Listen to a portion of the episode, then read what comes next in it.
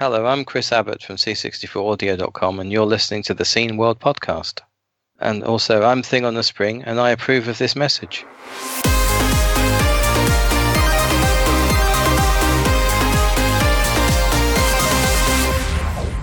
Hey everyone, it's the Scene World podcast. My name's AJ. That's Jörg over there. Hello, fans. Hello, hello, hello. Uh, in a minute, uh, we are talking to Polaria Poyan. Poyan? Exactly. Yes. Yes.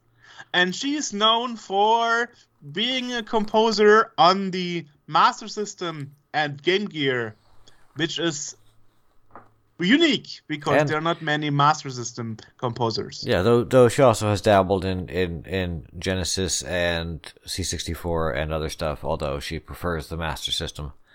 Exactly. So that is a uh, cool interview that'll be coming up shortly. Before that, we have and we're and we're in doing audio again. This is this feels weird because I'm so mm-hmm. used to doing video podcasts lately. But Yeah. but Anyway, perhaps you can still see the video version on YouTube with without seeing our faces. So yes, yes. It's just something we may make up. Anyway, I don't have much news today because we had so many last time. But well, the Takoshin game from Min Becker actually got an update. Well, either on Steam or on Android, mm-hmm. depending on what platform you use, and it's coming with a new expansion pack with Yes, new indeed. level pack. I, I would say new world Yeah. it's supposed to be harder, but for me, it feels easier for some reason. um, because of the sheeps, I guess. yeah. Um, that will be the only spoiler to tell you. Um, the other news is that the spiritual um, successor of Outrun, called Slipstream, which we reported about like six years ago, Mhm. um, that originally was a Kickstarter, actually announced to come on consoles soon. So it's making the next step Okay. which cool. is nice to see um, an, um, a game from a single Brazilian developer to be so successful to make the jump to the next gen consoles. Yeah. So that, that's nice. That's nice.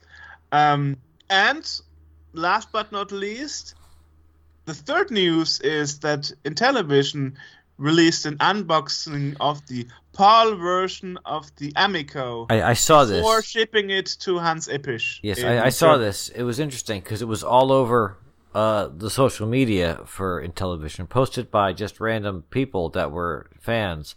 But the box, the unboxing was actually by Intellivision. Exactly. So, uh, yeah, well, it's not how you usually do an unboxing. it is but- not. It is not Yeah, normally how you do it. Yeah.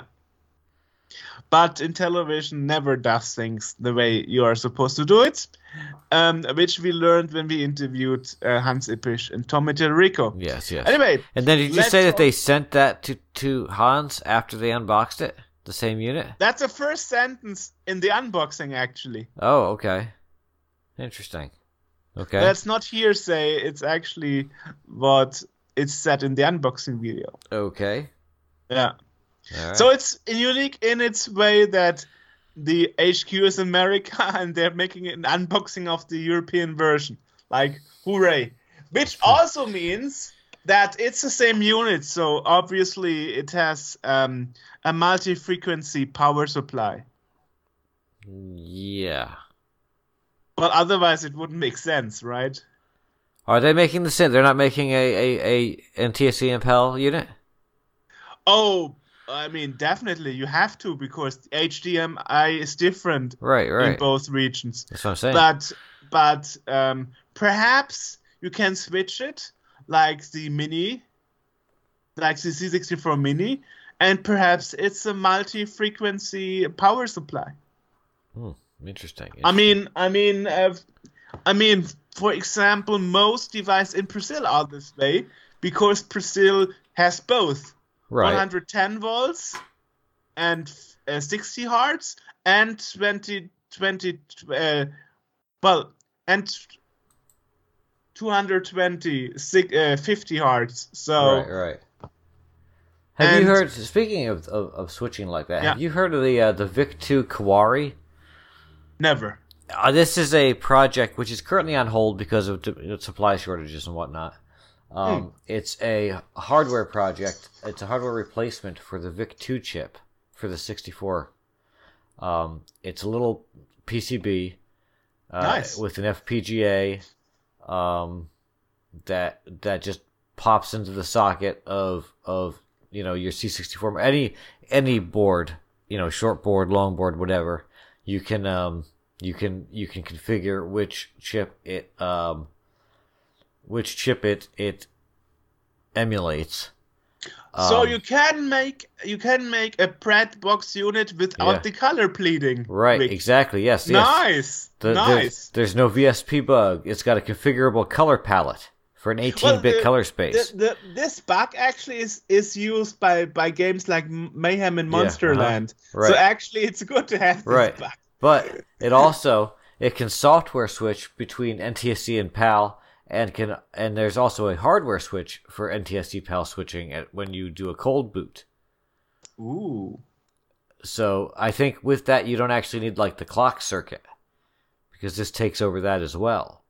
You don't need that anyway. Right, right, and then because because the, um because you can get it you can get it uh, sh- uh IC based. right, I actually actually did that. You remember? Mhm. I used I used um, the ICs from Jens Schoenfeld Right, from yeah, yeah. individual computers uh huh, and made made a hybrid a hybrid yeah, right, in a way that that I have I have an NTSC breadbin running on uh, 220 volts right, and right, 50 hertz. yeah, and it Which, also which makes some games crash that Mhm. rely on the uh, RTC, right.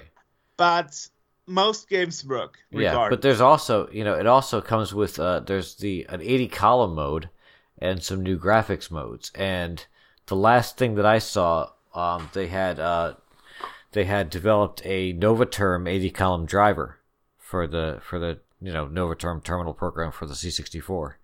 So instead of the soft 80 you'd actually have like like 80 column like you'd have on a 128 nice. which is pretty pretty awesome. Like if there, there's a YouTube channel where they where they show it, um, and like they have, it really like they they do have um the ability to like there are new graphics modes and the ability to pick from a much higher palette and and do all this stuff. So it's really actually pretty cool. But again, it's there's a Patreon you can donate, um, but it is it is um, on hold and it is still in the prototype phase and I don't believe that he was talking about he, there was some question about whether he was actually going to make this available for mass sale or whether he was just going to put the schematics out for people to make themselves.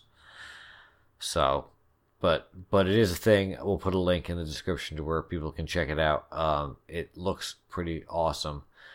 Um, but yeah, that's uh, that just when when you mentioned you know when we were talking about swapping between PAL and NTSC, that just reminded me of the fact that that, that chip will allow you to swap your machine between PAL and Awesome. NTSC on the fly Awesome. Awesome. without any other hardware or anything like that. You know, everything you know the music slows down or speeds up or whatever, everything changes and it's you can do it right in the middle of a game. It's or a demo or whatever. It's actually pretty pretty awesome. Nice, nice. Yeah. Um, I guess it's my turn to do some news. Uh, well, you already started. I got mine. yeah, yeah. So there was an Amiga game uh, called Citadel that was released in 1995, um, and um, the original developers of this game have uh, released an updated. Um, they refer to it as a remonstered edition. Um, in 2022 and the reason the reason for the remaster is is for the uh, A500 mini but um, and and and it's included in the A500 Mini's bonus USB games pack, of which currently this is the only game in it.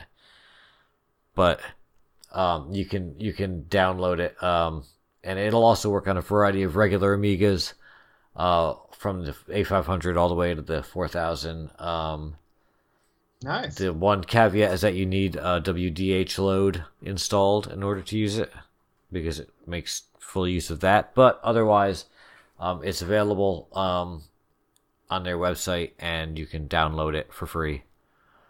Um, so that's that's there, and um, the last bit of news, and it, it is it's like a Doom clone. It's a it's a it's an Amiga Doom kind of game, which you know they tried to do that quite a bit in the early '90s because Doom was the thing. Yeah, but what you forget actually is that in its later years, the Amiga, and you never tell about that, but the Amiga actually received their official Yes, they did. Doom Yes, they did. conversion later on. Yeah, well, that's because they they released the source for Doom, so lots of machines got it. But the the problem with the with the Amiga at the time was that the Amiga was not was not suited for that kind of gameplay. The, the Amiga was built for platform games mostly. That's that's kind of what it was designed for, uh, and that's and and then the FPS came along and really kind of shook things up, and the Amiga just wasn't wasn't made for it. But I guess the Amiga version plays quite good. you need it? a pretty pretty tou- pretty strong Amiga to play Hmm. Doom. Uh, like your your your bog standard A500 or A600 or even an A1200 is not gonna be able to play Doom in anything more than like a post stamp sized window. Hmm. So, yeah, I mean, but but on a on a decently equipped machine, yeah, it can. And it also helps to have extra graphics and stuff. You know, you know, like they made graphics cards for the Amiga. That helps. Um, uh, and my final bit of news is kind of sad. Um, is a retro computer museum in Mariupol, Ukraine, uh, beloved by children, was attacked by Russia during the current uh, war. Um, Wow. The museum is called IT 8 bit. Um, um, it, it held over 120 examples of computer and game technology from the last century. Um, it was estimated that about 1,500 people visited the free museum every year before it had to close during the pandemic. Um, and the building that housed the museum, uh, like like a lot of other like a lot of other buildings in the in the city, was bombed on March 15th. And he, um, um, Dmitry or Cherepanov, the guy who runs it, um, he believes that any of the machines that weren't destroyed by the bombing were likely just looted because of the, the situation. Um, Hmm. He does plan to keep um, the website, the museum's website going, and he is currently doing a podcast about retro computers um, called Radio IT 8 bit. So, Hmm. Which is probably in Ukrainian rather than English. uh, you never know. Um, I, uh, you know, it, it, it could be either or. Um, the, uh, yeah, the, the website is, is in Ukrainian, but, um, Ah, where did you get the news piece then from? Uh, I just saw it. It was just a piece of news that, that popped up in my news feed, and it shows the guy. Um, it, it uh, the, the it was an NPR. The the uh, the the article I got it from was by was on NPR. Um, NPR. Doesn't, yes, Doesn't ring a bell for me. NPR. It's, NPR? It's, yeah, it's uh, National Public Radio, I believe. Ah, okay. So Um, nothing really retro specific. Right, yeah, yeah, no. Um, but you know, it's got a picture of of of the guy that runs it. You know, Hmm. standing there with a with an Amiga 1200, and that caught my caught my eye. I was like, oh, this is this is Commodore stuff too. And there's a picture Hmm. Yeah. of kids playing. There's a C64, uh, an Atari 800 XL, uh, a couple other things. You know, so I mean, it's yeah, it did have at the machines that we that we not not random Soviet machines that we'd never heard of, but like stuff that you know,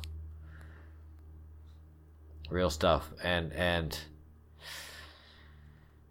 yeah, it's a shame. It's a real shame that that that it was. Oh, we'll put a link to the the NPR article as well as a link to the um, podcast and the IT uh, eight bit museum website.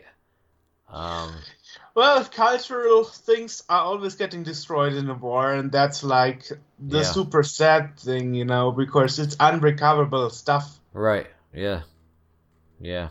Often, often it's you know paintings or or just you know historical things, but it's it. This is probably the first time that it's like you know, you know, like like stuff that we have you you know like like you know C64s and things that Well, I guess it's not the first time, but the first time we hear about it. Right. Yes. Yes. So, again, we we we put our uh, you know we we put our support with the Ukraine, and we hope that this ends quickly, and that you know Russia stops doing their nonsense. But I don't know. Well, it's not the country of Russia; it's one person actually, yes. that which is true. something we should stress because Oh yeah, no, I mean, yeah, obviously, like, the, the people of Russia are not to blame for any of this. Yeah, exactly and that is that is um i mean there is this this russian youtuber called roman by the channel no Fackers, uh huh, and he is talking about that constantly because he moved now to um um georgia Mhm. to escape. Yeah, um, and he he said that some he gets a lot of comments and messages of people um, blaming him and stuff and like acting like he could stop the war singing single handedly, which I of mean, course it- one person. It is one- a yeah. I mean, you see yeah. it a lot. People, you know, ask on. You know, I, I was watching a, a news report in which they were asking Russian citizens on the street what they thought about this, and and it, there's a stark contrast. Some people are are I'm against the war. You know, I don't believe in it, and then other people are they're they they say you know uh, you know they they they either don't want to comment or it's you know Putin knows what he's doing and I trust him. And the mm. the fear in their eyes is like it's palpable. You can tell that they don't that they're afraid of mm. saying the wrong thing and being seen on TV and it's like that's that's not that's that's just it's it's heartbreaking really you know? It's like that's no way to live. There's no way to live where you where you you know for all the problems that the United States has and and other places in in the world you know we're open i can i can criticize my leaders and not worry about being disappeared. Yeah. You know. And the funniest thing is, this episode, like all our other episodes, is also, uh, uh, well, in Yandex podcasts Mhm. hosted. well we hope it is. Uh, we hope it is. I mean we may have just shot ourselves in the foot there by by by talking well, about I, I never, never wanted to make this uh, podcast too political. there, to yeah, no, I don't. I try to stay away from politics as well, but there are certain things in which you know you it's it's kind of important to to take a stand and to have an opinion. And I Yeah, don't want to sit here. We had the same situation once when, when we spoke about Apple, and Yeah, I was worried about be, get, becoming delisted on iTunes. Right. But like you know, I don't want to you know sit here and and you know, I mean, we're we're we're fairly flippant and and you know we're having a good time talking about retro stuff and you know, mu- you know, game music and and stuff and demos and things like that. But you know, people are dying in the real world, and that's not something that Mm, you know. I. I, I, it, it's, it's. I think I feel like it's important for people to understand that that yeah, we know, and it, it's we. It's not that we we do care. We we do. It does it does affect us, and it does. You know, it, it is important to us. You know, and it's also important to us that we kind of keep this going and keep doing what we're doing and provide some kind of entertainment, even though you know the world is falling apart around us. Mm. So it's good that everything we did related to Russia, like our interview, is already passed. Yeah, it's it's good that we already talked to Yandex because because I, would be yeah, I don't know if we'd be able to do that. Yeah, yeah, yeah. yeah. Now we'd be like, so the Ukraine, and they just hang up on us instantly. Actually, I'm sorry. We'd be like, so Ukraine, and then they'd hang up on us immediately. I I really I really doubt that they will ever notice that we spoke about this in the news section. Eh, you never know.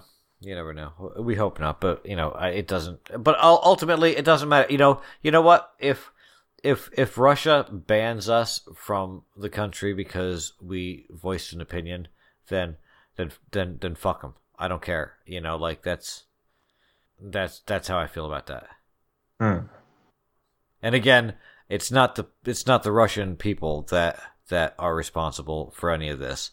And you know, granted, there if we get banned from Russia, it's the Russian people that aren't going to be able to hear us because I doubt that the Russian oligarchs and Vladimir Putin are spending too much time listening to the Scene World podcast. But but if you you know if you do if you are from Russia and you happen to be listening to this, sir, you know um, VPNs are a thing that exist and lets you get around, um, get your it lets you get around certain things, like like you know countrywide bans. Yes, and well, I can also say that I figured out like a few weeks ago that And for that we for that reason, our new sponsor, ExpressVPN. No, that's, that's or Tunnel Bear or Yeah, whatever. no, no. But I can say that um, now Google Project Shield is also working in China. Mhm. That's news. yeah, that is news. Because when we started using that, um, we weren't reachable via China anymore. Yeah, Now that is fixed. right. Yeah, Yeah. that's cool. So Yeah, so Yeah, yeah. So- now that we've kind of, now that we've dragged this to a to a screeching halt with the sadness of what is the Uh-huh. conflict in Ukraine, let's let's let's Yeah. let's yeah let's bring this back up to let's make this make this entertaining again and and Mm, and talk to uh Polaria about what she's doing. nice. Yes. Okay. So, we have another podcast episode today, and again, another guest.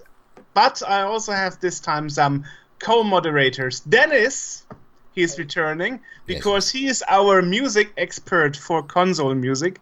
Oh, and Oh, cool. AJ Yep. and, and me, Jörg. I'm not I'm And- not an expert. I'm just a drummer. Right. anyway, I, I, I, I can I can only drum on, on my table. That's the only music skill I have. Anyway, so as a guest today we have Polaria Pion, who is Hi. basically known for um, composing music on the Sega Master System slash the Game Gear. So hello, Polaria. Nice to have Hi, you. hi. It's, it's great to be on here. Great. Yes, well, um, you haven't been on much interviews in the past. I've seen there was one like earlier this year on YouTube. Oh yeah, yeah, the one with uh, 3x Blast, right? Exactly, exactly. Yeah, yeah. So um, nice to have you here. Well, as always, we start with our guests in, in that we ask, how did you get involved in retro and finally making music for Master System slash Game Gear? How did it start? What was your first touching point? Well, um, the thing is, like, the Master System has always been a console I really liked. It's kind of like my favorite And um, I, I actually did, did some other sound chips before I started doing that. I did some uh, Nintendo stuff, but once I found out there are actually tools you could use to make like Master System sort of uh, stuff, I was like, wow, like I have to do this now. So I just started doing that, and I guess I just got really good at it. And um, what did you do first? I mean, did you did you get your first console uh, um, as a birthday gift, or how did it start for you? Um, I actually uh, got a Master System when I was like 16. I was kind of, I, did, I was kind of like looking at some of the older Sega stuff because that's what I was interested in at the time. I just ended up really liking it. That means, as a child, you have been in touch with the Master System when it was already retro, kind of. Yeah, yeah, exactly. What was the decision making that you said you want to make music for for video games? Um, well, I always kind of liked music in general. I always wanted to make music. I also really liked sort of retro video games. So that was kind of like a, the logical conclusion, I guess. I should make chip tune. So, since when are you making chip music? Oh, when did I start? Yes. Uh, it was probably. I, I think I first started making stuff when I was 13, but I didn't get serious about it until I was like 16, I think. So let's let's talk about what's actually your process of making music. I mean, I saw on Twitter, for example, that you are even doing music on commission. So Yes, yes, I you are do. kind of taking it, it as a professional touch, not just as a hobby in a way. Yeah, I mean it is my main source of income. So yeah, I, I do I do do it professionally. Um, I I guess my process is sort of whatever happens. I mean, sometimes I write stuff on a on a keyboard, and other stu- times I just like come up with stuff in my head. It really just kind of depends on how I'm feeling that day. I guess.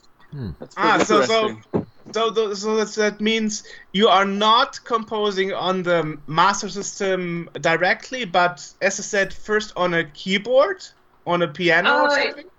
Uh, yeah, I write it out first, and then I like convert it into something that the master system can recognize. I actually like do some stuff on the tracker and uh, stuff like that. Yes. So, Polaria, do you use um, DefleMask for your tracking purposes, or Uh, it really depends. I mean, so mostly I do use DefleMask when it's like for like homebrew stuff, but sometimes I like to do like SnevenTracker, which is another tracker when I'm doing more like a, uh, sort of like fan game stuff. I mean, that's always pretty fun to do. Interesting? Cool. I, I mean, I'm not an expert, but um, perhaps perhaps Dennis can back me up. Is that just my impression, or is the master system a system um, that not many people nowadays make music on? No, you're right, and the, the reason for that is is because it's it's a very difficult sound chip to actually make music for. It's very limited, like even for its time. Like it's very difficult to actually make anything sound good on it. Indeed, indeed. And yet, it was always one of my favorite sound chips. Like, I loved the way the Sega sounded. yeah, yeah, yeah. I, I like it too. I think it's a very cool sound. It's only it's only a PSG sound chip, right? Yeah. Uh, yeah, yeah, it is. It has like three square waves, and it has like a noise no channel. No samples, no. Uh, No, no, no samples. Yeah, yeah, yeah. That makes it pretty difficult, of of course. But yeah, um, yeah. you you are.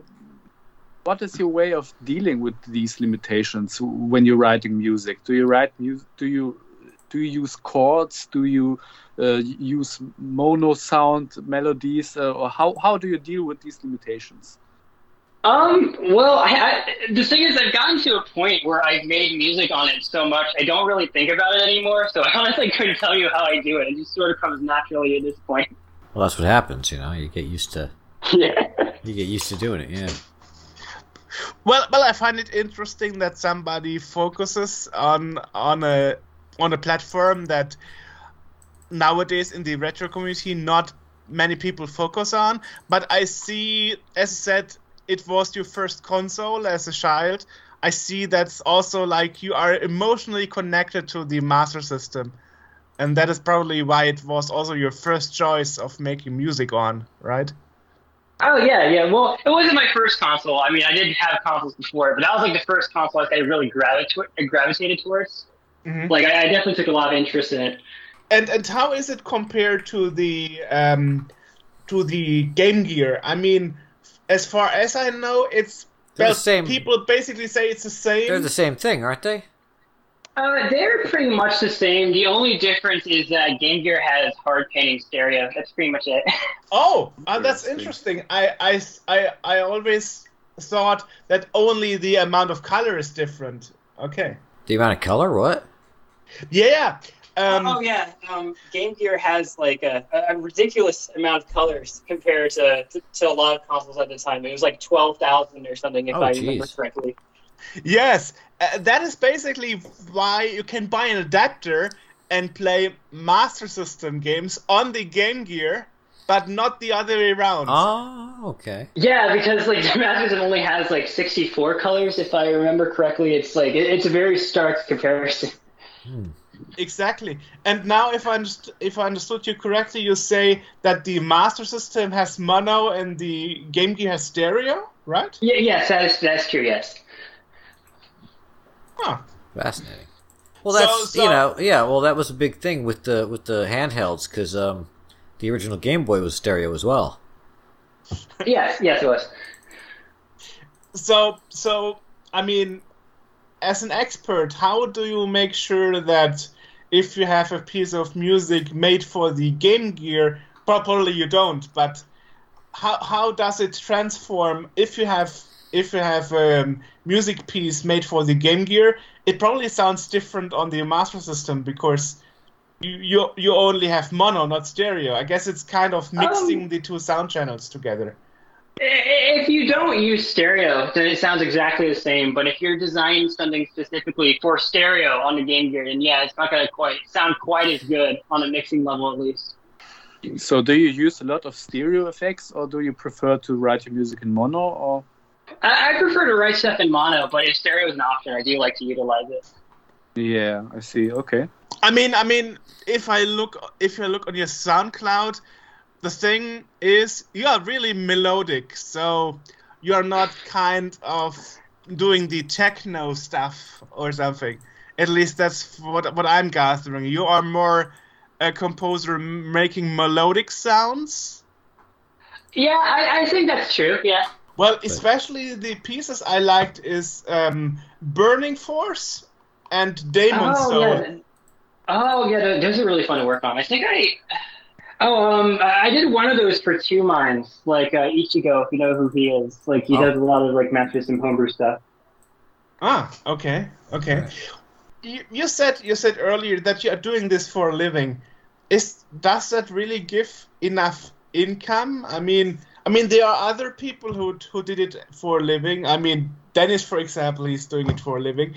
But um, but there were others like Tron- Tronimal, for example, who is a known uh, Game Boy composer, and he kind of stopped it because he said when I interviewed him that it didn't give enough enough income. So I don't know what's what's your what's your difference? Why are you successful with it compared to others who tried?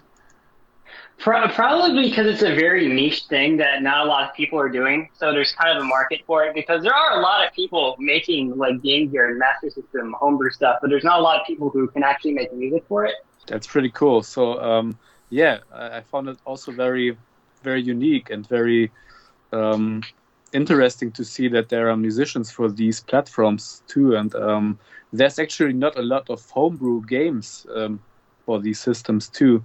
Um, it's very good to see that the, the amount of homebrew games in- increases in the future, and um, so always good to see new stuff on common systems.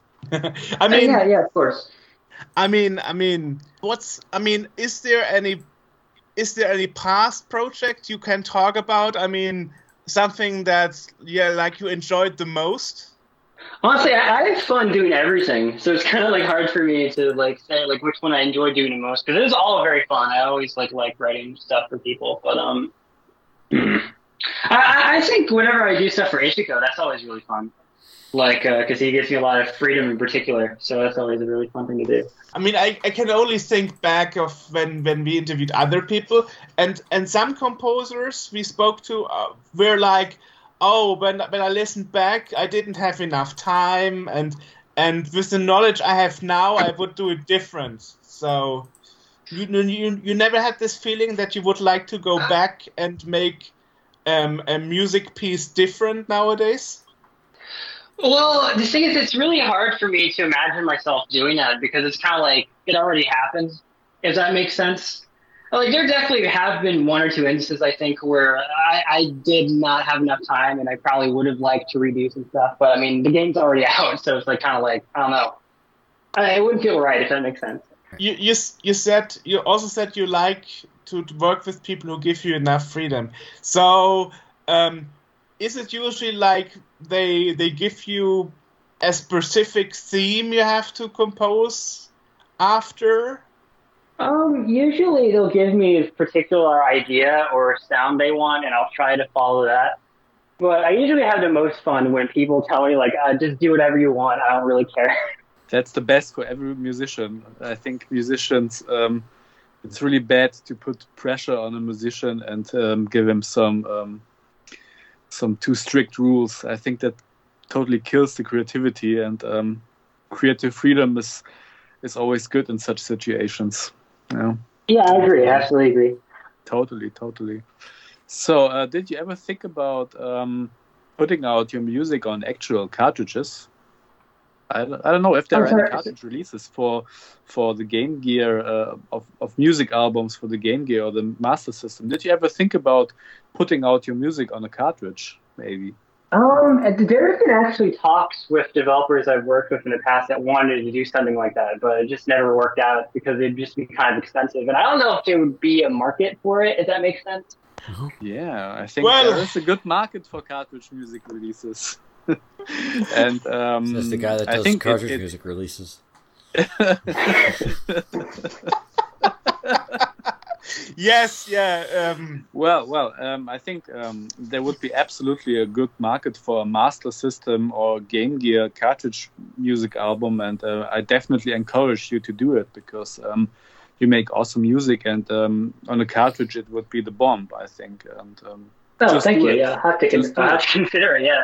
What many people don't uh, don't consider is there there is a market where there are still new uh, master systems being produced. Tectoy, for example, we interviewed in our podcast as well, and they are doing new models um, for the well, they say for the poor fa- favela families, but in reality, The poor what a families? huge fa- favela, you know No, I don't. know. Oh, that's that's the um, slums you would say in English, Oh, okay. slum places. But but anyway, it turned out that even even among the you know middle income class in Brazil, there are a lot of retro collectors. So basically, when when you buy something from uh, from Brazil, they make it like three times more expensive because it's from Brazil. So I think if you branch out also to to niche markets like Brazil, you would you would be able to sell a lot of copies if the price is right. I I mean, of course, it has to it has to be on a price point where people can afford it in a certain region. But Oh yeah, yeah. that- Of course, of course. yeah. But but Dennis is is right here, especially especially if you're selling in a country like Brazil, where there are new mech, uh, new master systems being produced, so people don't rely on the second-hand market only. Oh yeah, that's actually something I wanted to ask about. Like, if these like new master systems like have like cartridge slots, because like I think a lot, from what I've read, a lot of the new tech stuff are just like sort of like built-in games. Like, is that still the case? It depends. It depends on the console. Um, the uh, ma- uh, the Mega Drive, for example, that can also run Master System games because there's an adapter for it. Um, those are they call it Ma- um, they call it Mega Drive 2017 limited edition, and they come with a cartridge port. So. Oh, that's really cool. And, and actually, interestingly, when we interviewed um, the founder of Tectoy, he said that people went mad on him because it was a limited edition. So the limited edition actually became an unlimited edition. that, that's really funny. so um, so you can still you can still buy it nowadays from their homepage. You know. Oh, that's that's really cool. there's definitely a market. I mean, I mean, most people have an adapter to, to play the Master System games on the um, on the Mega Drive. I have, at least. Yeah. I would instantly buy a Master System album. Oh, absolutely. I'll have to keep that in mind. Or even the Game So Gear see- album. Let's do it. So see, you already have some customers here, just in case. Yeah. Yeah. Yeah. Well, um, well, I, I mean, Dennis helped me. I'm not an expert in music. I mean, what what else could we talk about? I think um, again, it's pretty interesting that you're doing stuff for the Master System, and um, as far as I know, the Mega Drive has a kind of built-in Master System sound chip. Is it right? Uh, yes, it does. Um, actually, all the, the the entire Master System console is actually built into the Genesis, just so it can backwards yeah, play back yeah. games. Indeed, indeed, indeed. Really? So um, I wonder, did you did you ever try to make music for the Mega Drive also, or do you stick to Master System? Or Uh, I, I have made one or two Genesis uh, tracks, but I didn't quite have as much as fun as I would uh, doing Master System. It's kind of Yeah, like what I I enjoy see. doing the most. I see. So you're definitely sticking to Master System, and um, that's your thing. Yeah. Um, I, well, I, I can do. I do a lot of other sound chips as well, but like whenever people do approach me, it's usually about the Master System stuff because that's kind of what I'm known for. Have you tried any SID stuff? I did once, but the emulation was really not that good on Mask. I'm really wanting to try it on Furnace Tracker if you've heard about that. That's true. SID simulation. Uh, you you can you can argue with me about it. Yeah. I'm very picky when it comes to when when it comes to emulation. Um, but yes, um, to to refer back to Dennis. Yes, actually, um, from what I know, the adapter for um, playing Master Systems games on the on the Game Gear or Genesis, as it's called in USA, it's just a pin adapter. It's just a piece of plastic, actually. Kind yeah, that's actually that's absolutely true. It's just a pass through. Yes, yes, and um, and the reason why why why some games like um, Batman on the Master System are such such high praised games is that there are not many games on the um, on the Mega Drive or Genesis that use the Master System sound chip for the Mega Drive music as well. So there are some games, like a couple, that use both sound chips inside. You can do that. yeah, you can do that actually. Yes. Oh, that's pretty Interesting. cool. Yeah, it was much more of a common for Japanese composers to do that, but uh, European and uh, American composers really did not make a lot of use out of PSG at all. I guess they just didn't like like it that much. For, for, for example, for example, um, last year when I interviewed Tommy Tallarico, I asked him why you never did that, and he said like, "Oh, I did. Oh, I did. Totally, I did."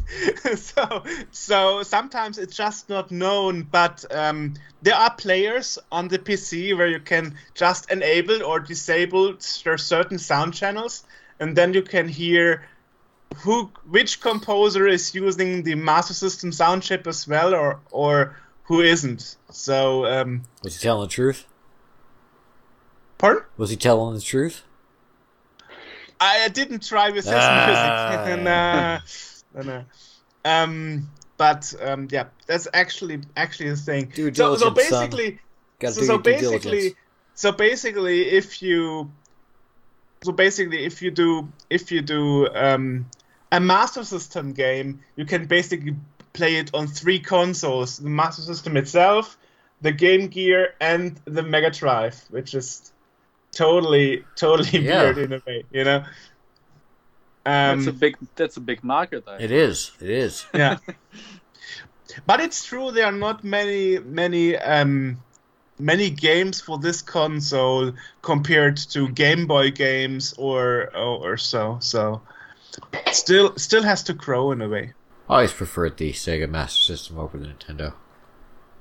I don't know why. Um, I, I think it's a very hard comparison to make It because, is. like, the, the thing is, the library of the NES is so much bigger than the Master System. There's like a thousand games, whereas the Master System only has 300. So it's almost not even fair to compare them. To be honest. Yeah. well well i i mean i can say from a german standpoint at my at my childhood the decision was sega stuff two times more expensive. Really? Yes, here in Germany, uh, I remember it. Um, I, I am somebody at school had a had a Game Gear, and and, and everybody else had a had a, a Game Boy, and I could get two Game Boy games for the price he got one Game Gear ah, game. see- I was see- like, oh my god. We never Indeed, we never thought yeah. about that because when I was a kid, we had you know I had the C64, a friend of mine had a Nintendo, and the, another friend had a, a Sega Master System. So it was like you know, whose you know, whose house do we want to torture ourselves at? So you know, it was mm-hmm. kind of. You know, I I didn't buy any Sega stuff because I didn't have the Master System. Uh, You know, my friend did. No, here here at least in Germany, I can't speak for other countries in Europe, but here in Germany, Sega was for the rich kids. Oh, yeah, he Well, was a rich the- he was a rich kid, so that does make but, sense. Uh, but wait, wait. I remember the Master System was um, wasn't a big success in, in Germany, and I remember I got it as a kid for for hundred Deutschmark in a in a kind of sale in in a Karstadt. That is- is a very popular um, um, sales sales brand here, and um, so. Actually, this, this is my Master System story. I just got it because it was so cheap, and Ah. uh, I, I Yeah. couldn't afford a Mega Drive, and uh, so um, I bought like like a Master System when after I sold um, four or five NES games on a flea market, oh wow. and then I was able to buy a Master System. And um, You know, come to think of it, my rich friend that had the Master System, I think he only had two games because I only ever remember playing Space Harrier and freaking Fantasy Zone, which was infuriating. or and, and and the Snail in the Maze game you get when you turn it on without a cartridge. ah, Ah, there are also 3D glasses for the for the Master System, right? Yeah, yeah. Oh yeah, there were there were. Here's the thing. Here's the thing. Um, I have one of those rare PAL units that have the game missing. The Snail game. I, I, Yes. I, I didn't. Oh, even, I didn't even know that was a thing. Yeah, yeah. If, was. if you start up the Master System without a game in it, it'll it'll do like the Sega thing, and then like you'll you'll just have like this really cheap little game. That's just your snail going through a maze, and it was like I know. that was my favorite game on the thing. I know. I could spend hours doing and, that. And there are a few. Here's the, the the story was I was unemployed at the time at the time, and my friend Boris Kressinger he was like, "Hey, I have a spare one. Do you want to have it?" And then let's turn it on and see if it works. And then like, oh my god, it's one of those rare PAL ones that don't have the game in it. But never mind, I promise it to you. So here you have it. So Oh, so you got a this is how I got it. Got it for free. Yeah. That was the first time in my life I got something for free that was rare. Well, Nice, Oh. nice. rare, and that And was so- oh, lacking yeah. the best part of it. And here's the Oh, bummer. yeah. Here's Yeah. the bummer. It's also it's also the only version of the Master System that's incompatible with Tectoy games. Oh, great! You got a real deal oh, there, I, I actually remember reading about that on SMS Power. There was some weird iteration of the Master System that couldn't play like Tectoy games. It was like the first uh, version of it or something. Exactly, and I got it. So I actually had to buy an adapter to buy to play the Master System Tectoy games on the Mega Drive because my my Mega Drive version is one of those iterations that You got doesn't play Tectoy games and doesn't doesn't have the gaming yeah, to you, you got a real deal there, man. Pretty cool. But I, I got it for free, so who Yeah, cares? yeah. Well, that that you know you know why you got it for free. so, so, so Polaria, are you also a game collector? I wonder. Oh yes, I, I do. I actually collect for a lot of different systems. Yeah, yeah. So, um, do you th- what do you think about the price explosion in the Oh. retro game market? It's it's ridiculous, isn't it? Uh, Um, yeah, yeah, I, I've honestly found it very infuriating because I remember back when I was collecting all like all the Master System stuff, you could get complete in box games for like twenty dollars, and you just can't do that anymore. yeah, yeah. Yeah. I think especially for Sega games, the market just went totally nuts in the last couple of years, and um, uh, here in Germany, like Mega Drive games are getting ridiculously expensive, and um, I don't know. This is probably the best um, investment opportunity for some investors. Or Well, I, I could never sell my games because I, I like having them too much. I'm the same. I would rather sell a liver than Yeah. than selling my games. Same with yeah. me. Same with me. Yeah. Same with me.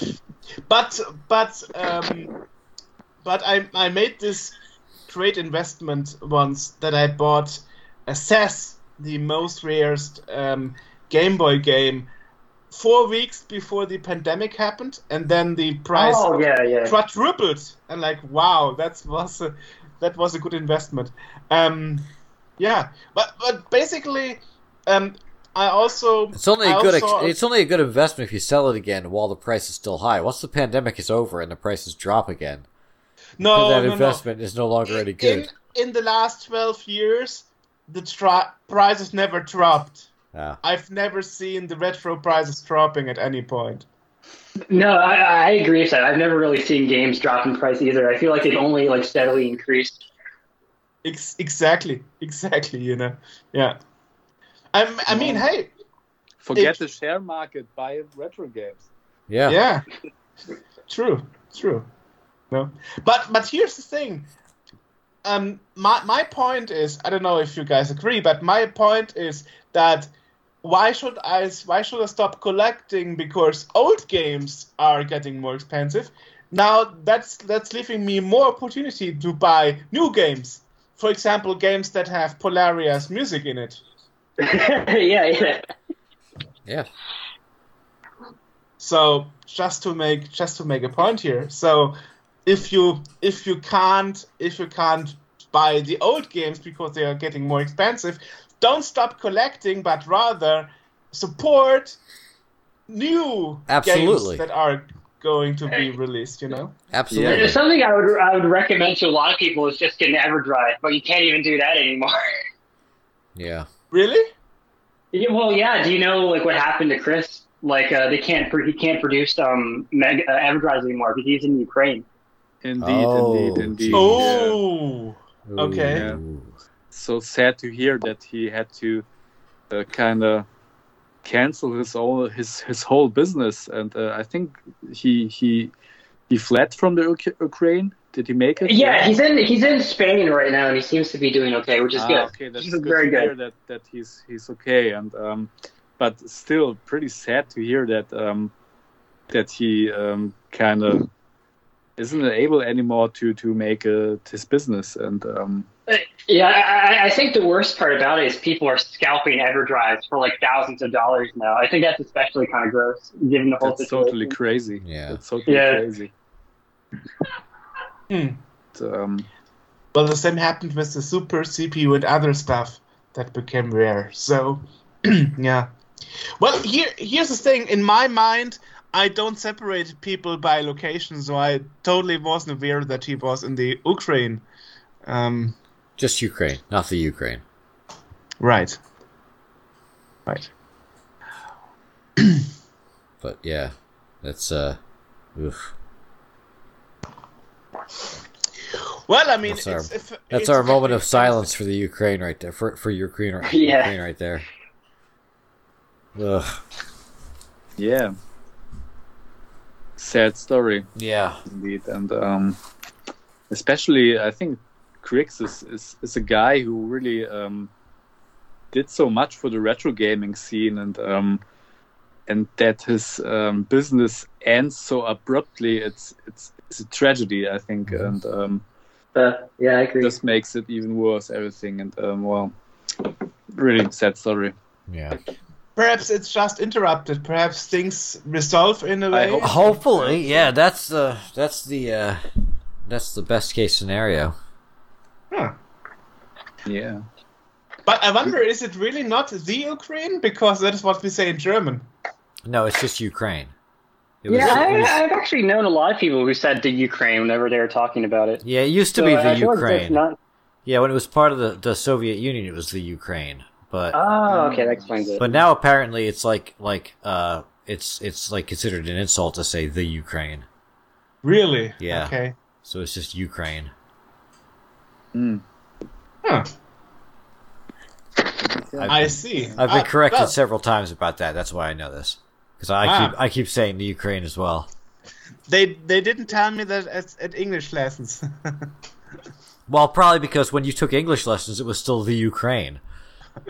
Uh, no, it was the 90s. It was yeah. the 90s. Yeah. Yeah, well. Wasn't it 94 when they got separated? I don't recall exactly. It, wa- it was nine, 1990, wasn't it? I feel like it was like 90, 91. You see? So that was before I had English lessons. Oh, okay. anyway, we, we, we were not supposed to talk about um, history, but anyway. It's. Um, well, you know, this, this just shows how much um, international the retro scene really became, where you have people from all all over the world, and suddenly you have a war in one situ one situation, one part of the world, and then suddenly the source is well becoming dry The because current their um, current constitution, which call which which took the the out of Ukraine, was Hmm. June of 1996. 1996. Okay, Yes. okay, good to know. Now we learned something. Yeah. Yeah. yeah. Anyway, Yeah. getting back to what we were talking about, that is not political.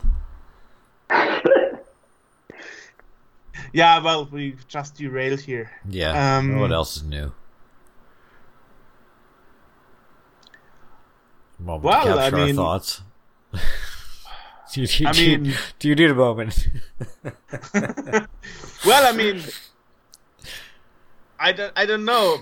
I wonder how much time you spend uh, creating one track. Do you have kind of um, kind of um, time frame you can tell us, or is it is it always different from from song to song? Um, it usually I usually get a song done in three days. It usually doesn't take me that Really? long at all. Okay. Yeah. okay. So you you start and then it should be quickly done, and um, because um, the faster the better. Yeah.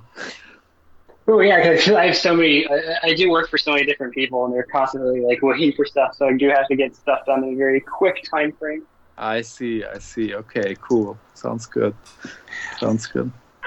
So, so you basically always have a flow of people who who request uh, music from you. Yes, yes. That's pretty cool. That's awesome. That's pretty cool. Interesting. Are are those uh, contract works only for games? Because I wonder if there are really so many games being released that you have such, such an influx of orders. Um, yes, pretty much all games. There was a there was a couple of times where I did get some weird stuff, like someone wanted me to do something for a video or something. But most of the time, it is uh, just games. Interesting, interesting. Um, do you do you know the demo scene? Yes, I do. I am aware of the demo scene. I've always wanted to do some stuff for it, but no one's ever like uh, approached me about this stuff. Yeah, yeah. You really should get into it because I think um, there are indeed some some demos for the Game Gear also. not sure, and um, we in Germany have um, every year the the demo scene party revision where demos getting showed showed and um, you really should uh, check it out because um, music for, for Game Gear demos is, is pretty rare, and um, I think your music would fit amazingly for some demos. And um, thank you. Check it- I, I really it out. appreciate that. Yeah. yeah, thank you. Yeah, absolutely. check it out. You you mean you mean it would increase the quality of the demo? Yes. Totally, totally. I think good music makes a, a good demo even better, and um, um, that, this is the in- interesting thing about demos that uh, they're a mix of, of various media artists, and um, everybody is doing his best, and um, it's a fascinating, fascinating creative melting pot, and um, Especially since it stopped being, you know, in the early days, it was, you know, look at this cool effect, and the music and graphics stuff didn't matter that much. Now it's become more of a, more of a multimedia presentation where the graphics and the music and stuff really take, you know, they, they, they, they are more kind of important than the effect that you're looking at. Yeah, Yeah. I, yeah, I mean that's the thing. Now that now that the um, hardware is pushed to the limit so much, there are not n- new world records anymore to achieve. So people are more focusing on the um, piece of the uh, on the art piece as a whole. Right. You definitely should check it out. I think there are many demo groups who would love to have your music and um, thank you, thank you. Yeah, I'd definitely love out. to get involved in that stuff. If people, if people would message me about it. Yeah. yeah, yeah, totally. Hey, dude, we could totally use her for some Scene World stuff. Yeah, well, I don't, I don't know, I don't know if if if it trans if it um, transports well to the SID, but Well, I mean, again, you know, you know, she's dabbled in the SID, so if you know, I mean, that's Uh, I mean, yeah, I've, I've dabbled in it a little bit, but I wouldn't say I'm good necessarily good at it. gotta there's somewhere. always space to improve. you Yeah. know. yeah, Uh. yeah, sure, sure. Well, at least, well, at least I, I s- I can say for myself, I'm not creative at all. So I always admire people like yourself and Dennis who can create something, something nice. But but perhaps uh, Dennis should put you in touch with some demo scene groups who need better music. which are most of them. Uh, Totally. I, can, I can send you some some links to some interesting groups, like for example, Titan or you know, others from Germany that are pushing boundaries Oh, yeah. with every demo. that would, yeah, that would be really cool if you could do that. Yeah, I'd love I'm gonna I'm gonna send along some links, and um, you're gonna check it out. And the guys are all, all pretty cool, and um, they would love to get in touch. And um, so just connect things and um, make the best out of it. Yeah. Yeah, yeah, of course, of course. I totally have to admit, I never checked out Master System or Game Gear demos, Yeah, so I feel have like I missed, I missed out. I, I've, on I've seen YouTube a, right I've seen a couple of them. They're like I've seen some good ones with uh, good music as well. Yeah, there are indeed some some interesting demos, and um, I think the demos for for such uncommon systems are pretty cool because the people are pushing very pushing the limits there, and um, Genesis Project does them. yeah, Genesis Project, yeah, yeah, they're very God, I know them. pretty good. Hmm. It's the same group also active on the Commodore 64. Yeah. Ah. Hmm. Interesting. Well, that's actually pretty cool. You're checking it right now. I, I am. I it. am looking at it right now. Yeah. There are indeed some some groups that are very focusing on retro systems and um, making amazing stuff. Uh, I'm very curious what they're gonna put it out put out on the upcoming revision party. I think it's in April, right? Yeah. Yes, yes, yes. It, it's always on Easter, and Easter Yeah. this year is in April, so In definitely. April, Yeah, yeah, yeah. So it's always a pleasure to check out these demos and um, looking very forward. I, I'm see, I'm seeing here. We we are getting Polaria to be a demo scener musician after Yeah. this, Yes, we're- after this podcast interview. like, yeah, I'd, I'd love to do that. It'd be fun. Check it out. yeah, I mean, I mean, I don't know if that is true, but um, but I always heard that um, there should be more people working on demos, actually working on games, because um, the skills in music and and graphics are so much better by the demo makers than by game makers. But I don't know. I don't know if that is, that that's actually true, because I mean, right now we have the other case. Polaria is doing music for games, not for demos, and we are talking it the other way around. But uh, It depends. It I depends remember- because a lot of musicians, a lot of musicians and graphics guys, are, you know, they they go straight from demo to to you know game. You know, there's a lot of that in between this. Um, whereas coding is, you know, the demo coder doesn't necessarily code a game, and so you get a different set of of variables in that. So like the music is often you know, I mean, Jeroen Tel doing, you know, music for games and then demos and stuff. Exactly. You know? He came. He came from. He came from the uh, from the game business, Right. and when when when he finished with his last commercial, official commercial 64 game, which was Lemmings, he became a composer for Yeah. demo scene. Right. So yeah. actually um, actually good example there. Yes. I think I think a lot of times though in the in the in the game scene there's more of a God, there were so many games where it's like, you know you know, like Thundercats or something, you know, where you load it up and it's like a Robocop and it's like the music kicks on and it's like what the hell is this? Like it's good music, but it is not it's not something that makes you think Thundercats or Robocop. Ah, You know? ah, Well, I, I think it's a huge problem with Tim Follin's music. If uh, you- you're familiar with the stuff he did for the NES, oh, Mm-hmm. totally. because like if you ever heard a Pictionary soundtrack, it's kind of ridiculous. It's kind of like this very like insane, like very like rock and tune. And it's like for a game of Pictionary, it's like like it's great music, but it's like very unfitting for the game it's for. right, right.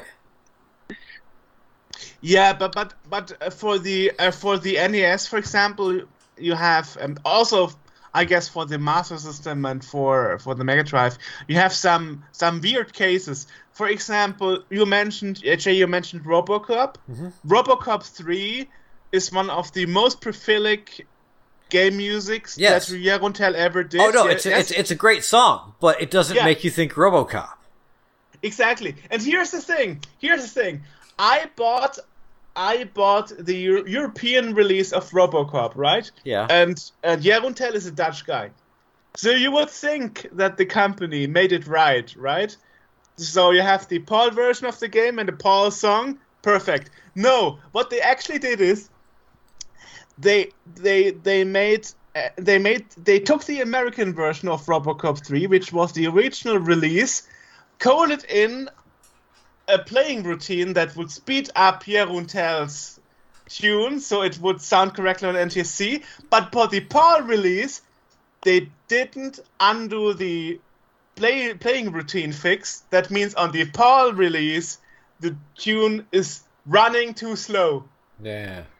And and when you and when you put and I tried it when you put when you put in the cartridge of the Eu- uh, European release on an American uh, NES, the game crashes because the graphic routines are fixed on the other timing.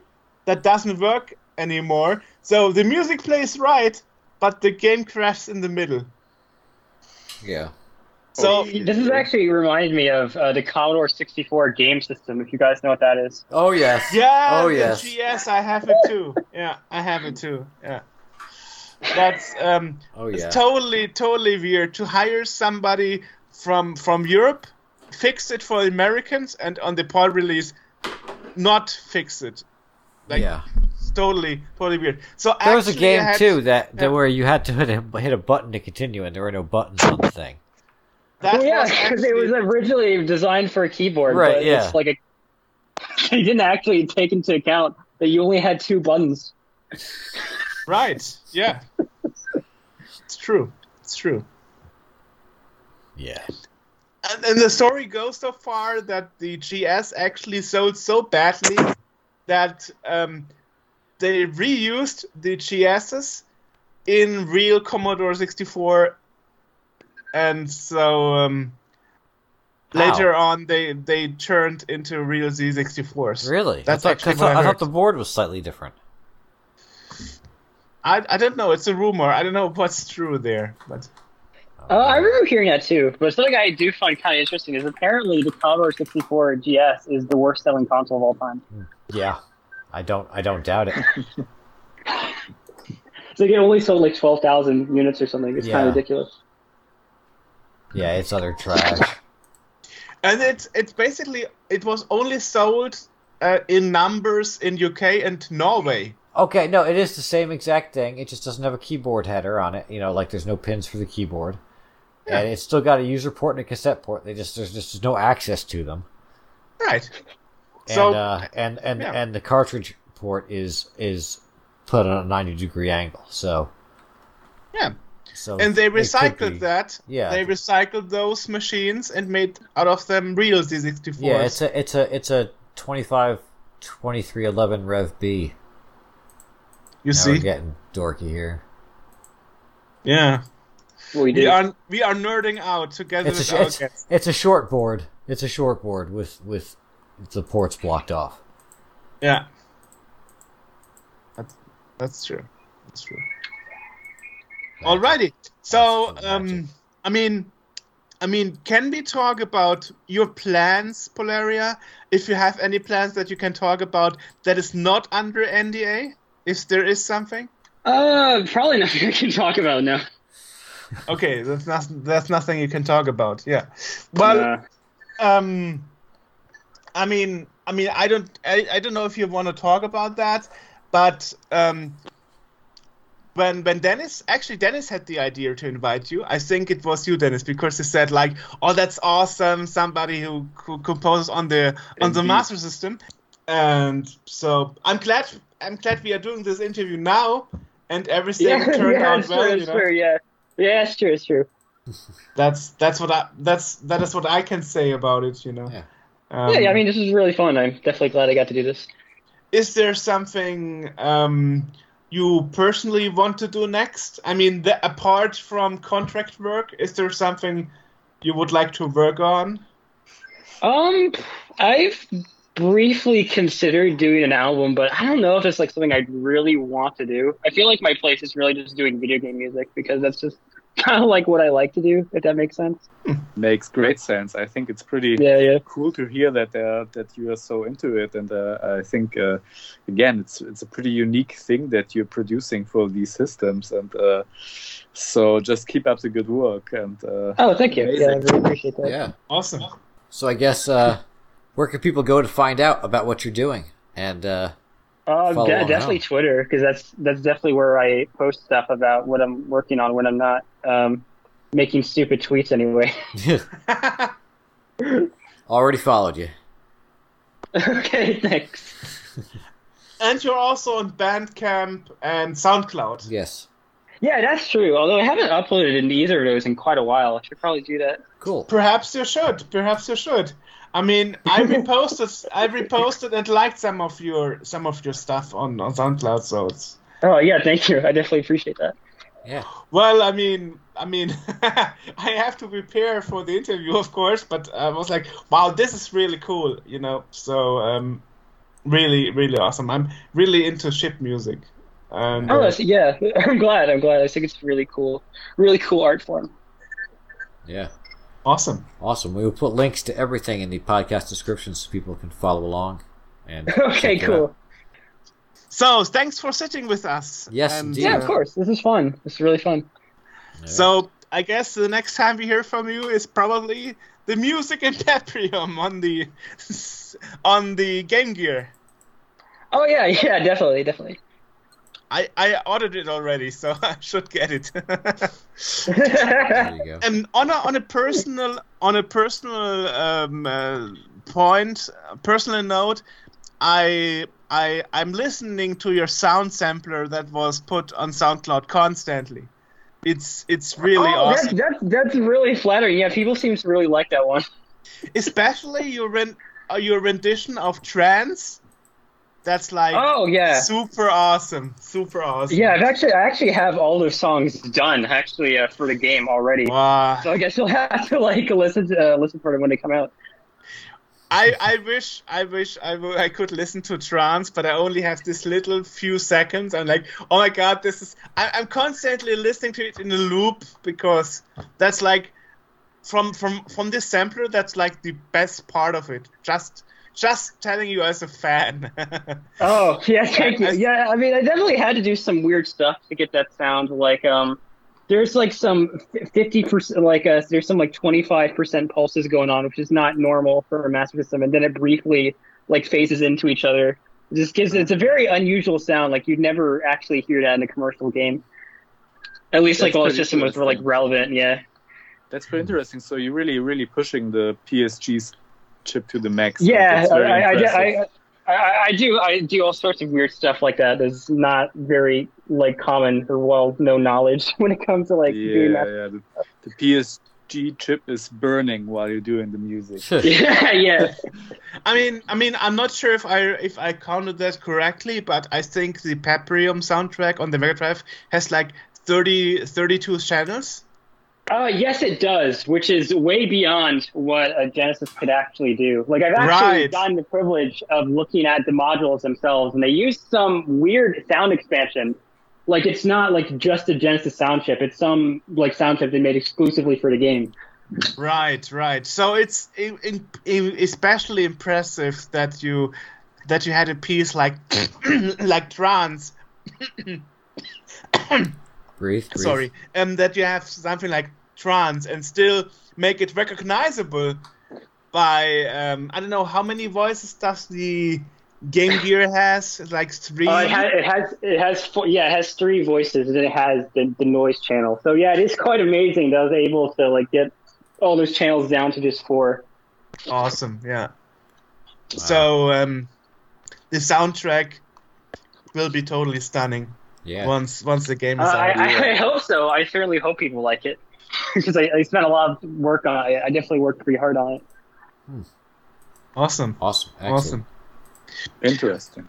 Well, just wanted to say because now that I have the chance to talk to you, I wanted to give you direct feedback to my opinion about the soundtrack. It's, it's very flattering. Thank you. I really appreciate it. I mean, I mean, I was thinking who, who else could do it, and I'm like, there's nobody else who could do it like that, you know? Yeah, I mean, yeah, I'm pretty much the resident Master System composer. Whenever people need music done for games, they kind of go to me. So Awesome, awesome, Cool. wonderful. Excellent. All right, well, Well, so that would be it, I guess. yeah. yeah, yeah, this is really fun. Yeah. Thanks for sitting with us. Yeah, of course. I learned a lot today. Mm-hmm. Very interesting stuff. Great work. yeah, yeah, yeah. Yes. So well, so have a nice afternoon, I would say, right? Yeah. Oh yeah, yeah. You guys too. Thank Bye. you. Alright, thank you we will much. let you Alright, know yeah, when we release this, right? Yeah. Okay, okay. Thank you, thank you. Yeah. See you. Yeah. Thank you Welcome. Bye bye.